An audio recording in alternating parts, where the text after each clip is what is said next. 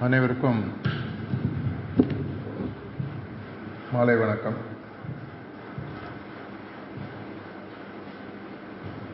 ஒரு ஊரில் பெரிய குருநாதர் ஒருத்தர் இருந்தாராம்.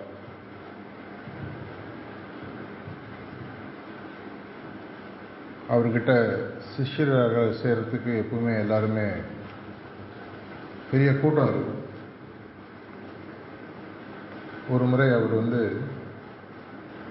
ஒரு ஊருக்கு போகிறாரு அந்த ஊரில் அவரை வரவேற்று அவரை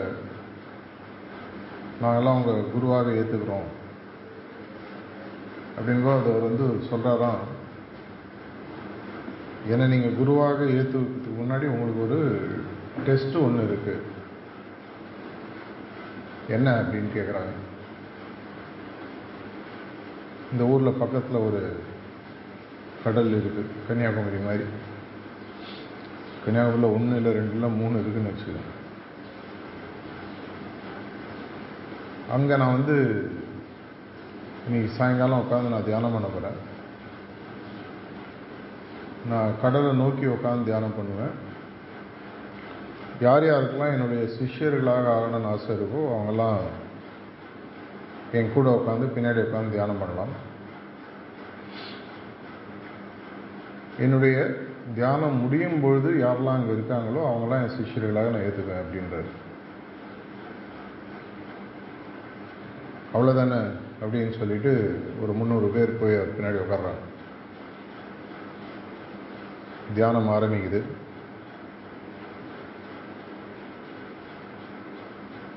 சூரிய அஸ்தமனம் முடிஞ்சாச்சு. மறுநாள் காத்தால் சூரியோதயம் நடக்குது. ஒரு முப்பது பேர் ஆல்ரெடி எழுந்து போயிட்டாங்க.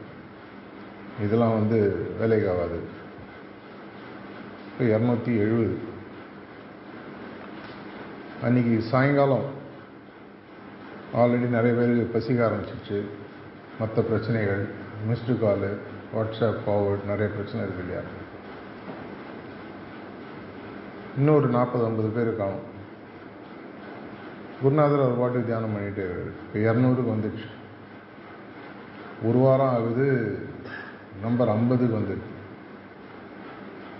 கிட்டத்தட்ட முப்பது நாள் ஆகுது பத்து பேர் கூட இல்லை. அப்புறம் ஃபைனலாக ஒரு நாற்பத்தி அஞ்சாவது நாள் அவர் வந்து கண்ணை திறந்து பார்க்குறாரு பார்த்தீங்கன்னா பின்னாடி ஒத்தரே ஒருத்தர் தான் இருக்கார். நீ தான் என்னுடைய உண்மையான சிஷ்யன். உனக்கு தான் உண்மையான அந்த பொறுமை இருக்கு அப்படின்னு அவனை சிஷ்யனாக ஏற்றுக்கிறார் இதனுடைய ஒரு வெளிப்பாடு நம்ம தாஜி சக்ஸஸ்ஃபுல்லான போது வீடியோவை கூட வந்தது. எவ்வளோ பேருக்கு ஞாபகம் இருக்குன்னு தெரியல. எந்த விஷயத்தையுமே பார்த்தீங்கன்னா தொடங்குவது சுலபம். தொடர்வது கடினம். வாழ்க்கையில் இன்னி வரைக்கும் நீங்கள் எடுத்து உங்கள் வாழ்க்கையில் நடந்த பல விஷயங்களை பாருங்கள் உங்களுக்கு தெரியாமல் உங்களுக்கு கொடுத்த பேரை தவிர எது வரைக்கும் எதெல்லாம் இன்னி வரைக்கும் உங்களோட வந்திருக்குன்னு பாருங்கள் நிறைய பேர் உங்களுடைய சிறு வயது நட்புக்கெல்லாம் போயிருக்கோம்.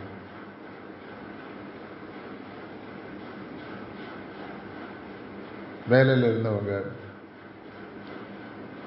அதுக்கப்புறமாக நமக்கு திருமணமாகி செட்டிலாகி நமக்கு பிறந்த குழந்தைகள். கடைசியாக பார்த்தீங்கன்னா ஆல்மோஸ்ட் வந்து நம்ம எல்லா விஷயத்துலையுமே பார்த்தீங்கன்னா கடைசியாக தொடர்ந்து வருது அப்படின்றது பார்த்தீங்கன்னா ஆல்மோஸ்ட் ஒன்றுமே இல்லாத ஒரு நிலைமை. நம்மளுடைய ஆன்மீக வாழ்க்கை கூட பார்த்தீங்கன்னா கிட்டத்தட்ட இதை போன்ற ஒரு விஷயந்தான். ஆன்மீகன்றதே வந்து ஒரு சிம்பிள் பட் நாட் ஈஸி அப்படின்னு சொல்லுவாங்க. பார்க்கறதுக்கு அப்படியே அவ்வளோதானே அப்படின்னு தோணும். ஆனால் தொடர்ச்சியாக இருக்கிறதுன்றது அவ்வளவு சுலபம் இல்லை. நம்மளுடைய சஹஜ்மார்க் ப்ராக்டிஸ் இப்போ நாலாவது குரு. கிட்டத்தட்ட இந்த நூறு வருடங்களில் இந்த தியான பயிற்சியை ஆரம்பித்தவங்க அப்படின்னு பார்த்தீங்கன்னா மூன்றுலேருந்து நாலு கோடி மக்கள் கிட்டத்தட்ட இந்த தியான பயிற்சியை டேஸ்ட் பண்ணியிருக்காங்க. வெவ்வேறு விதங்களில். ஒரு ஹார்ட்ஃபுல்னஸ் செஷன் ஆகவோ ஒரு சிட்டிங் ஆகவோ இல்லை மூணு சிட்டிங்கோ இல்லை மூணு சிட்டிங் எடுத்துகிட்டு கொஞ்ச நாளைக்கு என்ன இந்த மிஷனில் இன்ட்ரடியூஸ் பண்ண என்னுடைய ஃப்ரெண்டு என்னை சேர்த்து மூணு மாதத்தில் அவர் காணாமல் போயிட்டார். என்னோட நைன்டீன் நைன்டி டூ நான் சேர்ந்த நிறைய அபியாசிகள் இன்னைக்கு இல்லை. மிஷனில் இல்லை. அது தெளிவாக சொல்லணும். நான் கன்ஃபியூஸ் ஆகிடுவேன்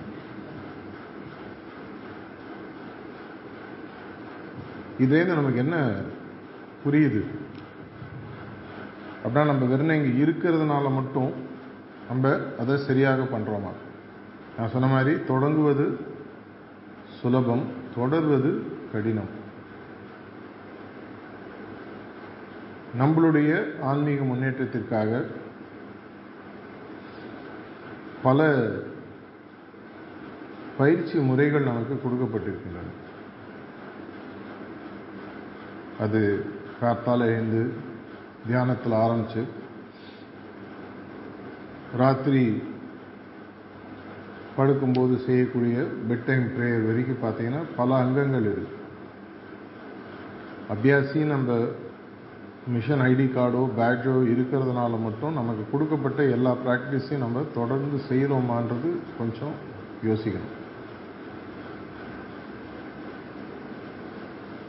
இப்போ முன்னாடி சென்டரில் பேசிகிட்டு இருக்கும்போது காத்தால திருநெல்வேலி ஆசிரமில் நான் சொல்லிட்டது.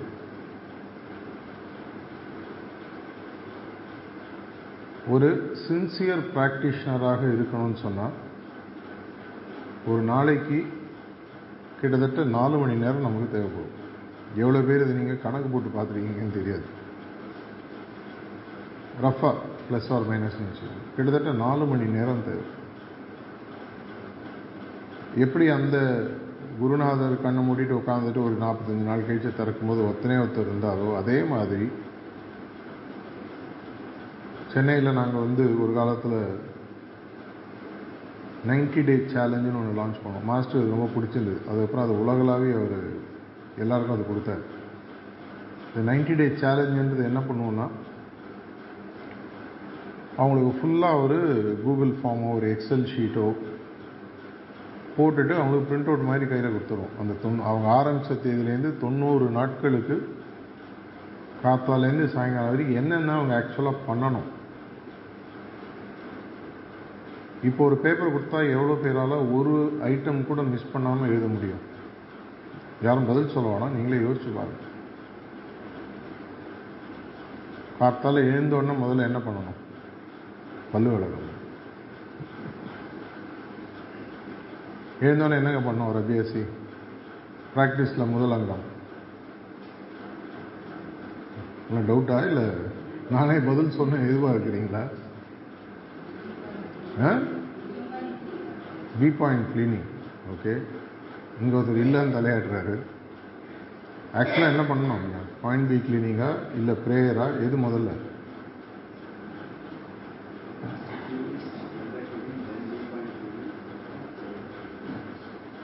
சிலபஸ் அதுக்குள்ளே மாறினே போகுது பாருங்க.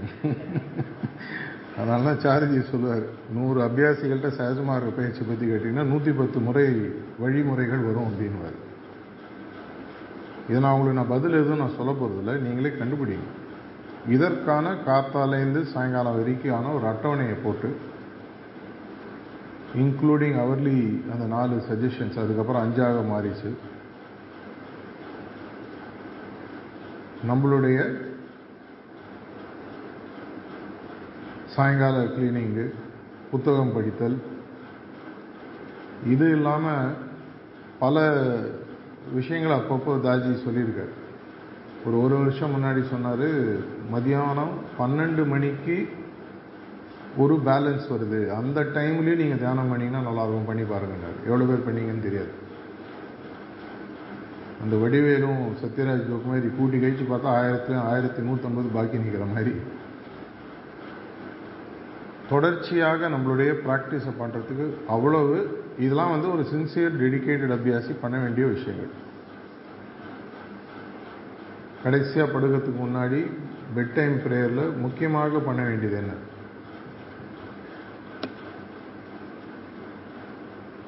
திரும்பி நான் பதில் சொல்லணுமா இல்லை யோசிக்கிறீங்களா? ம்? எங்கேயோ படித்த மாதிரி இருக்குங்க.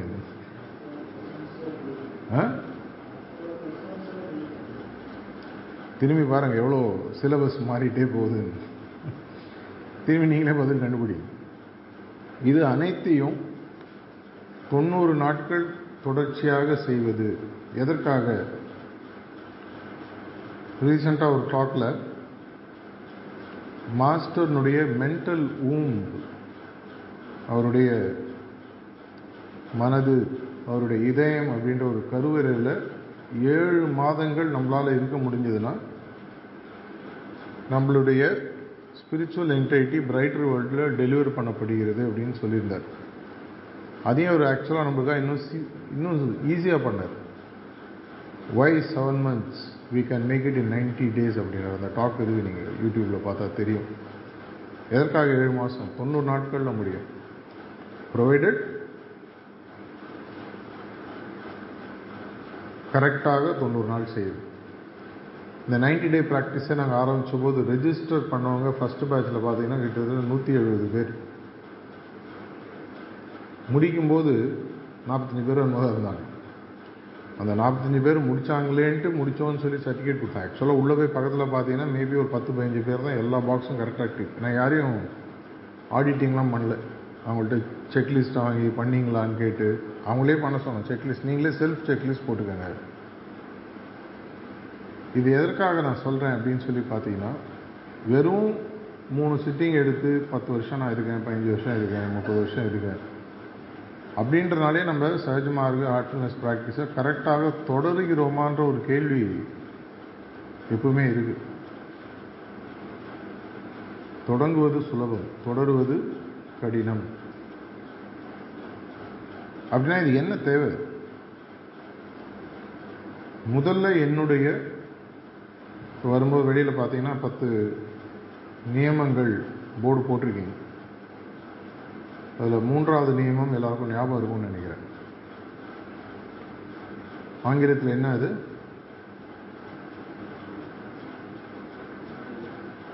இதெல்லாம் முன்னாடி சொன்னால் படித்து வச்சுருப்போங்க. தடால் வந்து கேட்டிங்கன்னா உங்கள் ஸ்பீடு எங்களுக்கு ஒத்தே வரலைங்க. அது ரொம்ப வேகமாக இருக்கீங்க. Fix a goal as the highest கரெக்டாக நம்மளுடைய குறிக்கோளானது இருப்பதற்குள் உயரிய குறிக்கோள். பாபுஜி மகாராஜ் அந்த பத்து நியமங்களை அந்த சூப்பர் கான்ஷியஸ் ஸ்டேட்டில் ரிசீவ் பண்ணி எழுதும் பொழுது இதுதான் கோல்னு அவர் சொல்லலை. இப்போ போன வாரம் கூட ஒரு வீடியோ ஒன்று தாஜி எழுது ஃபார்வர்ட் ஆச்சு. பார்த்துருப்பீங்க. உனக்கு இருக்கிறதுல எது பெஸ்ட்டு குறிக்கோளோ அதை வச்சுக்கோ. மற்றவங்க இதை வச்சா அதை வச்சாலாம் தலையை போட்டு பிச்சுக்காதுன்ற மாதிரி சொல்லியிருந்தார். அட்லீஸ்ட் நம்மளுடைய குறிக்கோளும் நமக்கு தெளிவு இருக்கான்ற ஒரு கேள்வி கண்டிப்பாக வருது. நிறையா பேருக்கு தொடங்குவது சுலபமாக இருப்பதும் தொடர்வது கஷ்டமாக இருப்பதற்கும் முக்கியமான காரணம்னு பார்த்தீங்கன்னா குறிக்கோளில் தெளிவின்மை. இதுதான் என் குறிக்கோள். இன்னி வரைக்கும் அந்த குறிக்கோளில் ஒருவேளை உங்களுக்கு தெளிவின்மை இல்லை அப்படின்னு சொன்னால் அட்லீஸ்ட் இன்னைக்காவது புதுசாக தொடங்கும். பரோட்டா சூரி மாதிரி அழிச்சு தின்னு ஃப்ரெஷ்ஷாக இருங்க கவுண்ட்டு முதலே பார்த்துருவோம் என்னுடைய குறிக்கோள் என்ன? சஹஜ் மார்கில் நான் எதுக்காக இருக்கேன்? நான் என்ன அடையணும்? தன்மை மாற்றமா? லிபரேஷனா தேர்ட்டீன் பாயிண்டா இண்டிவிஜுவல் பிரளயாவா இல்லை நீ என்ன வேணால் பார்த்துக்கோ. என் ப்ராக்டிஸ் நான் பண்ணுறேன் ஏன்னா குழந்தைகளுக்கெல்லாம் நம்ம சொல்லுவோம் ரிசல்ட்டை பற்றி கவலைப்படாத உன்னோட வேலையை நீ செய் வர ரிசல்ட்டை எடுத்துக்கோ அந்த பக்கம் வரணும். அட்லீஸ்ட் இன்னைக்காவது ஒரு இன்ட்ராஸ்பெக்ஷன் நம்ம பண்ணுவோம். சாயங்காலம் பழகிறதுக்கு முன்னாடி டைரி எழுதுறதுக்கு முன்னாடி. ஆக்சுவலாக நான் இந்த பயிற்சி முறையில் தியான பயிற்சி முறை எதற்காக செய்கிறேன்?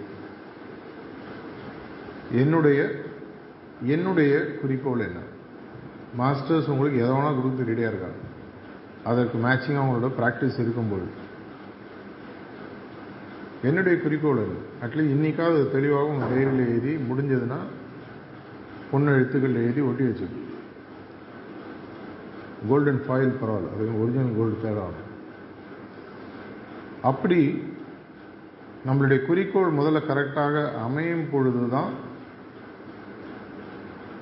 நம்மளுடைய பிகினிங்கே கரெக்டாக இருக்கும் தொடங்குவது ஏன் சுலபமாக இருக்குன்னா குறிக்கோள் என்னன்றது தெரியாததுனால நிறையா பேர் ரெண்டு சொன்னார்ப்பா மூணு நாள் தியானம் போனால் நல்லா இருக்கும் உள்ளே வந்துட்டேன்.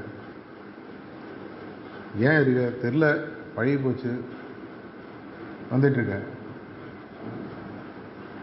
அது மாதிரி இல்லாமல் இதனால தான் நம்ம எப்பவுமே குருநாதர்கள் சொல்கிறோம் ஃபைண்ட் தி பர்பஸ் அப்படின்வாங்க நம்மளை கூட பாட்டு இருக்கு நான் ஏன் பிறந்தேன் அப்படின்னு. என்னுடைய பிறவி பயன் அடையணும்னா நான் என்ன பண்ணணும்? என்னுடைய உண்மையான குறிக்கோள் என்ன?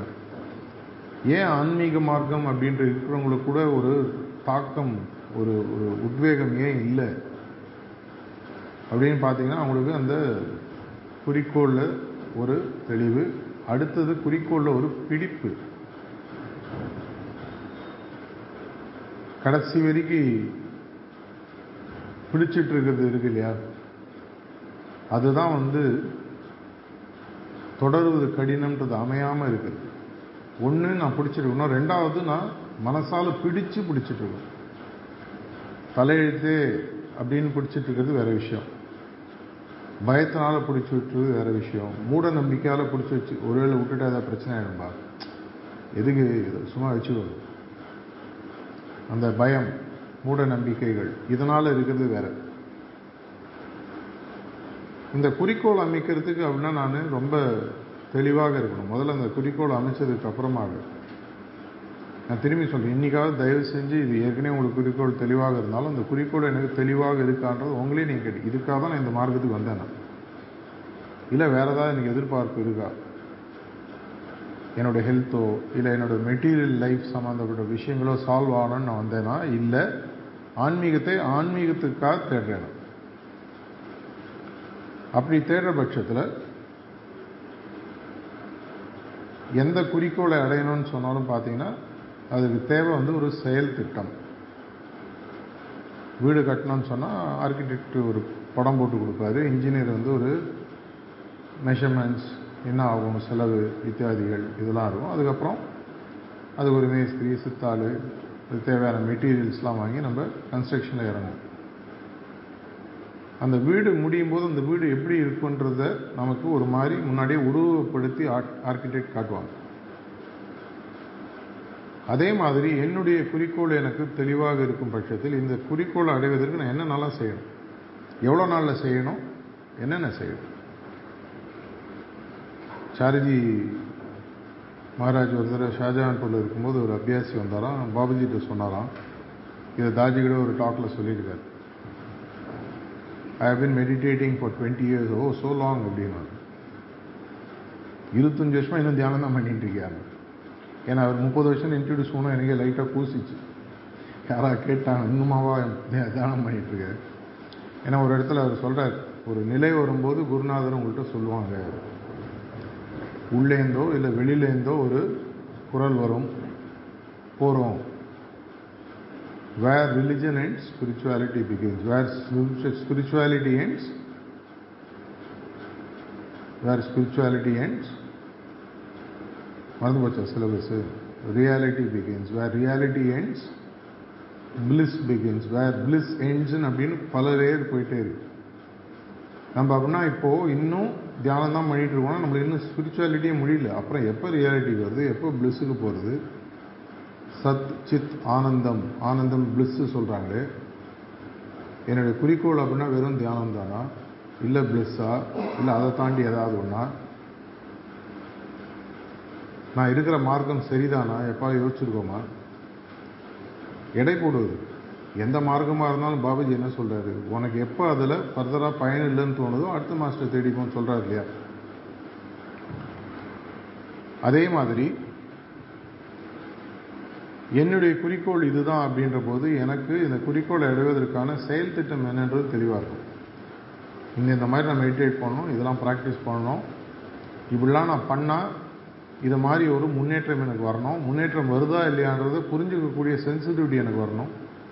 அந்த சென்சிட்டிவிட்டி வரும்போது ஆட்டோமேட்டிக்காக அடுத்த லேயருக்கு நான் போகிறேன்றது தெரியும். அது கேரக்டர் ஃபார்மேஷனாக இருந்தாலும் சரி ஆன்மீக முன்னேற்றம் அப்படின்ற பாயிண்ட்ஸ் மூமெண்ட்டாக இருந்தாலும் சரி நமக்கு மெதுவாக புரிய ஆரம்பிக்கும். புரிய ஆரம்பிக்கும். நிறைய அபியாசிகள் நார்மலாக கேட்க கேள்வி நான் எந்த பாயிண்டில் இருக்கேன்னு எனக்கு தெரில அதுக்கும் தாஜி மூணு வருஷம் முன்னாடி ஒரு டெக்னிக் சொல்லி கொடுத்தாரு. அதை வச்சு நான் யூடியூப் வீடியோ கொடுத்துருக்கேன். பிளாக்ஸ் எல்லாம் எழுதியிருக்கேன். உங்களால் ஈஸியாக உங்களுடைய கரண்ட் பொசிஷனாக இருந்தாலும் சரி கண்டிஷனாக இருந்தாலும் சரி உங்களால் கண்டிப்பாக அதை பார்க்க முடியும். பார்க்கணுன்ற அவசியம் நான் கண்டி கண்டுபிடிக்க முடியும்.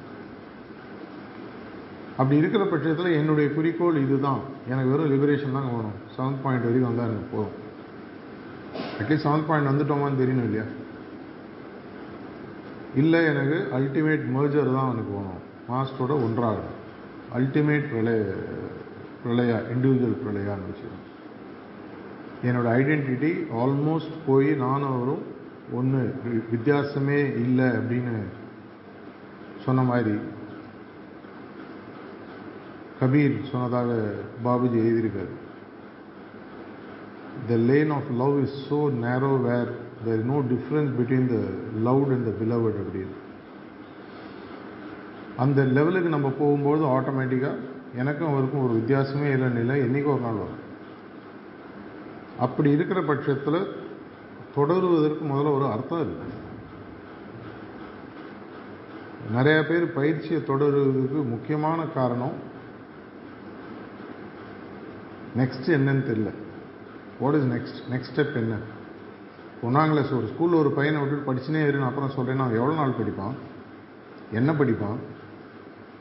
ஆனால் ஸ்கூலில் போகும்போது நம்ம என்ன சொல்கிறோம் ஒரு ப்ரீகேஜி அதுக்கப்புறம் ஃபஸ்ட் ஸ்டாண்டர்ட் அதுக்கு சில சிலபஸ் அங்கே பரீட்சை இருக்குது சில ஸ்கூலில் ஆல் பாஸு பேண்டமிக்கில் எல்லாமே ஆல் பாஸு அப்படியே வரும்போது ஒரு டுவெல்த்து அதுக்கு மேலே கிராஜுவேஷன் ஏதோ படிப்படியாக நமக்கு கண்ணுக்கு தெரியுது.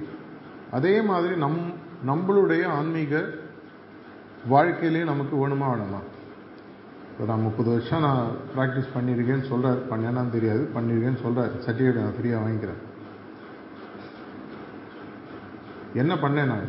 இந்த முப்பது வருஷத்தில் நான் ப்ராக்டிஸ் பண்ணதுக்கு என்ன என்னிட்ட என்கிட்ட முன்னேற்றம் இருந்திருக்குன்றது எனக்கு தெரிஞ்சால் தானே ஒரு அடுத்த லெவல் போகிறதுக்கு எனக்கு ஒரு இன்ட்ரெஸ்ட் இருக்கணும் இல்லையா? அப்படின்ற பட்சத்தில் தொடருவதற்கு காரணம் இன்மை தான் நிறைய பேர் இந்த மார்க்கத்தை விட்டு போகிறதுக்கு காரணம். இது எதற்காக நான் உங்கள்கிட்ட சொல்கிறேன்னா உங்கள்கிட்ட தவறு இருக்குன்றதுக்கு இல்லை. உங்கள் மூலமாக இந்த மார்க்கத்தினுடைய மெசேஜ் நிறைய பேருக்கு போயிட்டுருக்கு போக போகுது. நாகர்கோவிலோ இல்லை பக்கத்தில் இருக்கிற பல இடங்களுக்கோ இங்கே இருக்கக்கூடிய வாலண்டியர்ஸோ இல்லை ப்ரிசப்டர்ஸோ இல்லை அபியாசிகளோ இவ்வளவு கேள்விகள் உங்கள்கிட்ட நான் கேட்கணும்னு சொல்கிறதுக்கு முக்கியமான காரணம் இன்றைக்கி இருக்கக்கூடிய ஜென்ரேஷன் எல்லாம் ரொம்ப தெளிவாக இருக்காங்க ஒரு விஷயத்தில். அமெரிக்கன் பாஷையில் சொன்னால் WIFM what is in it for me இதில் எனக்கு என்ன இருக்குது எனக்கு என்ன கிடைக்கும்? மெஷர் பண்ண முடியுமா? இதுக்கு நான் போடக்கூடிய எஃபர்ட்ஸில் எனக்கு ரிட்டர்ன்ஸ் வருமா வராது? ஒரு வியாபாரம் பண்ணோன்னா முதல் போட்டால் முதலுக்கு பதில் ஏதாவது ஒரு ரிட்டர்ன்ஸ் வரணும். அப்படி இல்லை அந்த வியாபாரம் செய்கிறது வேஸ்ட் ஒரு வியாபார விஷயத்துலேயே இப்படி பார்க்குறோமே நார்மலாக இது ஒரு ஹியூமன் டெண்டன்சி ஒரு உண்மையான சரணாகதி நிலைக்கு வந்து எது வந்தாலும் மாஸ்டர் கொடுக்குறத நான் எடுத்துக்கிறேன்ற பக்குவம் வந்துடுச்சுன்னா நீங்கள் ஒரு நல்ல ஒரு பண்பட்ட நிலைக்கு வந்துட்டீங்கன்னு அர்த்தம். எல்லாராலும் அவ்வளோ ஈஸியாக அங்கே வர முடியாது. இப்போ நான் நிறையா பேருக்கு சிட்டிங் கொடுத்து அப்படி இப்படி கட்சியில் வந்து நான் எங்கே இருக்கேன் சொல்லுங்கள் இது நடக்க தான் நடக்குது. தப்புன்னு சொல்ல வரல. அவங்களுக்கு ஒரு ஒரு ஆர்வம் இருக்கும். இவ்வளோ நாள் பயிற்சி பண்ணியிருக்கேன். நான் என்ன பொசிஷன் என்ன பாயிண்டில் இருக்கேன் சொல்லுங்கள் ஆனால் அந்த ட்ராப்பில் விழக்கூடாதுன்னு மாஸ்டர்ஸ் தான் திரும்பி திரும்பி சொல்கிறாங்க ஏன்னா சில நேரத்தில் வந்து அதுவே நமக்கு எதிரியாக முடியும். ஒன்று விரக்தி வரும். ஐயோ இவ்வளோ வருஷம் போய் இவ்வளோதானா இல்லை ரெண்டாவது அகம்பாவம் வரும். ஏன்னா என்ன சொல்றாரு? எப்பேற்பட்ட ரிஷிகளும் மாமுனிவர்களும் சிவா பிரம்மு விஷ்ணா விஷ்ணு கூட இன்னும் ஹார்ட் ரீஜனை தாண்டல அப்படின்னு பாபுஜி எழுதியிருக்கார் படிச்சிருப்பீங்க. அப்போ உங்களை யாரோ சொல்கிறாங்க நீ எயிட் பாயிண்டில் இருப்பாங்க யார் தெரியுமா நான்? அங்கே ஆரம்பிக்குது பரமபதத்தில் பாம்புனுடைய வேலை. பரமபதம் விளையாடினவங்களுக்கு தெரியும். பாம்பு என்ன சொல்லுது? ஏணி மேலே போகுது பாம்பு கீழே இறங்கி அந்த காலத்தில் ஆயிரத்தி தொள்ளாயிரத்தி தொண்ணூறுகள் மிடில் ஒரு பரமபதம் சகஜமார்க பரமபத ஆட்டம்னு ஒரு ஒரு இது போட்டு விற்றுந்தாங்க சென்னை புக் ஸ்டாலில் எவ்வளோ பேர் அதை பார்த்துருக்கீங்கன்னு தெரில ஒன்றுலேருந்து நூறு வரைக்கும் இருக்கும். ஒவ்வொரு பாயிண்ட்டும் மூமெண்ட்டுக்கு அது கணக்கு இருக்குது இது இருந்தால் இந்த தன்மை இருந்தால் இப்படி அந்த தன்மை. தொண்ணூத்தொம்பதாவது புள்ளியில் போய் ஒரு பாம்பு இருக்கும். என்னன்னு பார்த்தா ஈகோன்னு இருக்கும். நேராக கிருமி கீழே உணர்ந்து விட்டோம். இப்போ எனக்கு நாளைக்கு ஒத்துட்டு நான் பேசும் பொழுது நான் ஒரு தடவை காயத்ரியில் சாயங்காலம் உட்காந்து பேசிகிட்டு இருக்கும்போது இந்த டாபிக் வந்தது. இப்போ சாரிஜி வந்து பொதுவாக பேசிகிட்டு இருந்தார். சாரிஜியோட ஒய்ஃப் உங்களுக்கு சுலோச்சனை வாங்க எவ்வளோ பேர் பார்த்துருக்கீங்க தெரியும் தெரியாது. ரொம்ப ஷார்ப் விட்டட் இந்த திருநெல்வேலி மாவட்டத்துலேருந்து வந்தவங்க தான். எவ்வளோ பேர் சேர்றாங்க. யாருமே அவ்வளோ இருக்கிறது இல்லையே. அப்படின்னு சிரிச்சுனே பதில் சொன்னாங்க அவங்க. எங்கே இருக்க விட்றீங்க நீங்கள் டெய்லி தியானம் பண்ண சொல்கிறீங்க டெய்லி சுத்திகரிப்பு பண்ண சொல்கிறீங்க இண்டிவிஜுவல் சிட்டிங் எடுக்க சொல்கிறீங்க வெட்னஸ்டே சத்தம் வரணுன்றீங்க சண்டே சச்சம் அட்டன் பண்ணுன்றீங்க வாலண்டியர் ஒர்க் பண்ணுன்றீங்க எப்படி வருவான் இது நிறைய பேருக்கு இந்த தொடர்ச்சி என்ன பண்ணணும் அப்படின்றது தெரியலை. ஒரு விஷயத்தில் பார்த்தீங்கன்னா நம்மளுடைய சஹஜ்மார்க் ப்ராக்டிஸ் வந்து ஜிம்முக்கு போகிறவங்களுக்கு தெரியும். ட்ரெட்மில்னு ஒன்று ஓடுவீங்க எக்ஸசைஸு அது ஓடினே இருக்கும்போது நீங்கள் நின்னீங்கன்னா என்ன ஆகும்? விழுந்துடும் இல்லை பின்னாடி தள்ளி விடும். அதில் ஜெயிக்கணும்னா அதோட வேகமாக வரும் சரத்குமார் பயிற்சி கிட்டத்தட்ட அது மாதிரி. தமிழில் சிம்பிளாக சொன்னால் புலிவாலை பிடிக்கிற மாதிரி. விட முடியாது. கஷ்டம். என்னதான் நம்மளுடைய masters compassion mercy love highest level இருந்தாலும் டிசர்விங்னஸ்ன்றது ஒன்று வளர்த்துக்கக்கூடியதை நம்ம கையில் கொடுத்துருக்காங்க. டிசர்விங்னஸ் அவங்க தானாக கொடுக்க போதில்லை நம்மள்கிட்ட கொடுத்துட்டாங்க. அதை நான் வளர்த்துக்கணும்னு சொன்னால் எனக்கு நோக்கம் தெளிவாக இருக்கணும். நான் நாலு பேர்கிட்ட போய் பேசும் பொழுது எனக்கு சொல்லுவதற்கு ஈஸியாக இருக்கும். ஏன்னா நம்ம நார்மலாக என்ன பண்ணுவோன்னா வாங்க உள்ள வாங்க பார்த்துக்கலாம். ஃபஸ்ட் டே ரிலாக்ஸேஷன் ஒரு சிட்டிங் ரெண்டு சிட்டிங் அதுக்கப்புறம் மெதுவாக நீங்கள் வந்து சிலபஸை புதுசாக இன்ட்ரடியூஸ் பண்ணுவீங்க. அது பார்த்தோன்னே நான் யோசித்து சொல்கிறேங்க அப்படின்னு டீசெண்டாக கிளம்பி போயிடுவாங்க. இது நிறைய பேருக்கு நடந்தது. அதையும் மீறி ஒரு நாள் வாங்கி உட்காந்துருக்கீங்கன்னா நீங்களாம் நல்லவங்க. என்னையும் சேர்த்தான்னு வச்சுக்கோங்க. இந்த மார்க்கத்தினுடைய மெசேஜ் நிறைய பேருக்கு போகணும்னு சொன்னால் தொடங்குவது மட்டும் முக்கியம் இல்லை அவங்க தொடரணும். உலகத்தில் உண்மையான மாற்றம் வரணும். நீ உலகத்தில் இருக்கிற பல பிரச்சனைகளுக்கு முக்கியமான காரணம் பரஸ்பர அன்பின்மை அப்படின்னு எல்லா மதத்தை சேர்ந்த குருநாதர்களும் பல ஆயிரக்கணக்கான வருஷங்கள் இதை தான் சொல்லிட்டு இருக்காங்க அந்த உண்மையான கடவுள் மீது இருக்கக்கூடிய அன்பும் அந்த கடவுள் மீது இருக்கக்கூடிய அன்பை மற்றவர்களும் செலுத்தக்கூடிய ஒரு தகுதியும் நமக்குள்ளே வளர்த்துக்கக்கூடிய ஒரே ஒரு மார்க்கம் இன்னைக்கு.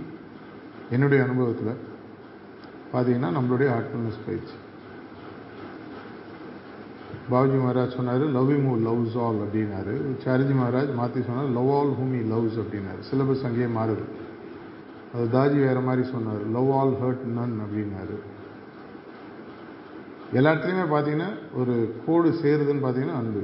அந்த அன்பு தன்மை வேணும்னு சொன்னால் ஒரு நாளைக்கு ஒருத்தர் மேலே அன்பு செலுத்தினா போகிறாரு கல்யாணம் ஆகி ஒரு வாரத்துக்கு மட்டும் மனைவி மேலே அன்பு செலுத்துகிறேன் என்னுடைய புருஷன் மேலே அன்பு செலுத்துகிறேன்னு அந்த கல்யாணம் நிலைச்சு நிற்குமா தாலி கட்டுறது ஈஸி தொடர்ந்து கடைசி வரைக்கும் till death do us apart அப்படின்னு கிறிஸ்டியன் இது இருக்கு இல்லையா? அது வரைக்கும் இருக்கணும்னு சொன்னால் எவ்வளவு பக்குவம் நமக்கு வரும் எவ்வளோ விஷயங்களை மியூச்சுவலாக நம்ம அட்ஜஸ்ட் பண்ணிக்கணும் எவ்வளோ விஷயங்களை விட்டு கொடுத்து பார்த்து அதே தான் சகஜ மார்க்கம் எனக்கும் என்னுடைய குருநாதருக்கும் எனக்கும் நான் எடுத்த பாதையிலையும் பார்த்தீங்கன்னா நிறைய சறுக்கல்கள் பிரச்சனைகள் வழுக்கல்கள் உள்காயம் நிறையா இருக்குது இது எல்லாத்தையும் ஃபேஸ் பண்ணிட்டு நம்ம முதல்ல முன்னேறணும். உங்களுடைய தொடர்ச்சி இந்த மார்க்கத்தின் உலக உலக அளவில் போனோம்னா அந்த வெற்றிக்கு முக்கியமான ஒரு பங்கு நம்மளுடைய இந்த பயிற்சியின் தொடர்ச்சியில் இருக்கு தொடங்குவது சுலபம் தொடருவது கடினம். அந்த தொடர்வது கடைசி வரைக்கும் இருக்கணும். அது நம்ம செய்யும் பொழுது நம்ம போய் இதை பற்றி பேசும் பொழுதோ இதை பற்றி நம்ம இன்னொருத்தட்ட சொல்லும் பொழுதோ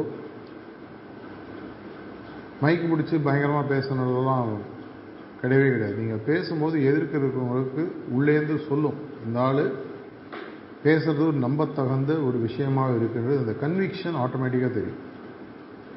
பெரிய கம்யூனிகேஷன் எக்ஸ்பர்ட்டாக இருக்கணும். மைக்கு பிடிச்சி பேசணும். என்னங்க நீங்கள் பாட்டு ஜாலியாக பேசுவீங்க. அதெல்லாம் பேச வர பேசவே வேணாம். எதிர்க்க உட்காந்து சொன்னால் தெரியும். உங்களுடைய மாறுதல்களும் அவங்களும் உங்களுக்கு தெரிஞ்சவங்களா இருந்தால் அவங்கள அப்சர்வ் பண்ணிட்டு தானே இருக்காங்க. இவர் இப்படி இல்லைப்பா முந்தி வேறு மாதிரி தான் இருக்கும் நல்லா மாறி இருக்காரு. ஏதோ நடந்துருது. அதற்கு அந்த தொடர்ச்சி ரொம்ப முக்கியம். இந்த தொடர்வது அப்படின்ற ஒரு விஷயத்தை நம்ம பிடிச்சிட்டோம்னு சொன்னால் என்னுடைய குறிக்கோள் தெளிவாக இருந்ததுன்னா என்னுடைய செயல் திட்டம் தெளிவாக இருந்ததுன்னா செயல் திட்டம் தெளிவாக இருந்தால் மட்டும் போகாது அப்பப்போ கோர்ஸ் கரெக்ஷன் தேவைப்படும். அந்த கோர்ஸ் கரெக்ஷன் நம்மளே கொடுத்துக்கலாம். சில நேரங்களில் மாஸ்டர்ஸ் கொடுப்பாங்க. இப்போ பார்த்தீங்கன்னா ரெண்டாயிரத்தி பதினாறுக்கு அப்புறம் point A point B related வேலைகள்லாம் நமக்கு புதுசாக இது ஏற்கனவே பாபாஜி ஒரு தடவை பஸ்ஸில் நைன்டீன் சிக்ஸ்டி ஒன்லேயோ சிக்ஸ்டி ஃபோர்லேயோ போகும்போது லக்கிம்பூர் கெரியா எங்கேயோ ஒரு இடத்துல சொல்கிறாரு அதை பார்த்து நைன்டீன் ஃபார்ட்டிஸ் மேபி விஸ்பர்ஸில் இருக்குது இப்போ லாலேஜ் மகாராஜனும் அருமையான கண்டுபிடிப்பு அப்படின்னு சொல்லி சொல்லிவிட்டு இதில் மிஷனில் இருக்கிறவங்க அனைவரும் இதை ப்ராக்டிஸ் பண்ணோம் இல்லைனா அவங்களுடைய ஆன்மீக முன்னேற்றத்துக்கு நான் பொறுப்பில் நீ ஒரு கடிதம் எல்லாருக்கும் போடுன்னு சொல்கிறாரு ஆனால் அது அப்படியே நடுவில் எங்கேயோ அது காணாமல் போயிடுத்து மறந்துட்டாங்களோ இல்லை விட்டுட்டாங்களோ இல்லை நமக்கு தேவையில்லைன்னு நினச்சாங்களோ அதுக்கப்புறம் எல்லாம் வர ஆரம்பிக்கும் அதே மாதிரி பல பல பல பல ப்ராக்டிசஸ் இப்போ லாஸ்ட் இயர் பார்த்தீங்கன்னா கோல்டன் லிக்விட் பேஸ்ட் க்ளீனிங் இது மாதிரி புதுசு புதுசு புதுசு புதுசாக நிறைய விஷயங்கள் யாருக்காக நம்ம எக்ஸ்ட்ரா படிக்கணும்னு தலையில் கட்டுறாங்களா? இல்லை நம்ம வேகமாக முன்னேறணும்னு கொடுக்குறாங்களா? நம்மளுடைய தொடர்ச்சி இன்னும் பெட்டராக இருக்கணும் செய்கிறாங்களா நம்மளுடைய முன்னேற்றத்தில் அவங்களுக்கு இருக்கிற அக்கறை நம்மளுக்கே இருக்கான்றது என்றைக்குமே ஒரு சந்தேகம் தான் இது நான் கண்கூடாக இரண்டு மாஸ்டர்ஸோடு இருக்கிறதுனால பார்த்ததுனால சொல்கிறேன் அவங்களுடைய வார்த்தை பிரயோகத்தில் அது உங்களுக்கு புரியாமல் இருக்கலாம். ஆனால் நம்மளுடைய ஆன்மீக முன்னேற்றம் மட்டும் இல்லை. ஒரு தடவை சாரஜி அழகாக சொன்னார் குருனா ஒன்லி ஆன்மீக குரு. யாரோ ஒருத்தர் யார்ட்டையும் இன்ட்ரடியூஸ் பண்ணுவோம் என்னுடைய ஆன்மீக குருன்னு இன்ட்ரடியூஸ் பண்ணும்போது சைடில் எங்கிட்ட சொல்லியிருந்தார். குருன்ற ஒரு வார்த்தை வாழ்க்கையில் ஒருத்தனுக்கு ஒன்று தான் இருக்க முடியும். ஆன்மீகத்துக்கு தனி மெட்டீரியல் லைஃபுக்கு தனி அதனால் ஒன்றும் கிடையாது. குருன்ற வார்த்தை எல்லாத்தையும் சேர்ந்தது. அப்படி இருக்கக்கூடிய ஒரு அருமையான பாதையை நீங்கள் தேர்ந்தெடுத்திருக்கீங்க. நம்ம தேர்ந்தெடுத்தால் மட்டும் போகாது மற்றவங்கள முதல்ல தொடங்க வைக்கணும் தொடர வைக்கணும். அதற்கேற்ற பக்குவம் நமக்கு வரணும். அதற்கேற்ற நம்மளுடைய ப்ராக்டிஸ் இன்னும் டீப்பன் ஆகணும். நம்மளுடைய ஷைன் தான் உலகத்தில் ஒரு ஷைனாக மற்றவங்க நம்மள்கிட்ட இருக்கக்கூடிய அந்த பிரகாசம் தான் மற்றவங்கள்ட்ட ஒரு நம்பிக்கையை உருவாக்கும். இன்றைக்கி உலகத்தில் இந்த இருக்கக்கூடிய காலகட்டத்தில் கண்டிப்பாக ஹார்ட்ஃபுல்னஸ் மாதிரி ப்ராக்டிஸ் ரொம்ப ரொம்ப ரொம்ப முக்கியம்.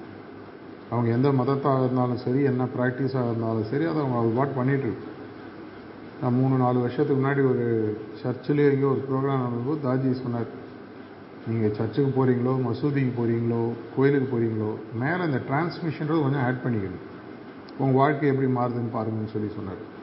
அந்த அளவுக்கு நம்மளுடைய குருநாதர்கள் நம்மளுடைய ப்ராக்டிஸை இப்போ இருக்கக்கூடிய காலகட்டத்துக்கு மாடிஃபை பண்ணி கொடுத்துட்டே வராங்க. இதை இன்னும் மென்மேலே கரெக்டாக ப்ராக்டிஸ் பண்ணி நம்மளுடைய தொடர்ச்சி நம்மளுடைய குறிக்கோளை கரெக்டாக அடைஞ்சு நம்ம மட்டும் இல்லாமல் யாம் பெற்ற இன்பம் பெருக வைகின்ற மாதிரி உலகத்தில் இருக்கிற இன்னும் பல பேருக்கு இந்த விஷயம் என்னுடைய காலகட்டத்தில் போய் சேரணுன்ற ஒரு முனைப்போடு எல்லாரும் செயல்படணுன்ற ஒரு விண்ணப்பத்துடனும் பிரார்த்தனையுடனும் இந்த உரையை நான் முடித்துக் கொள்கிறேன். நன்றி வணக்கம்.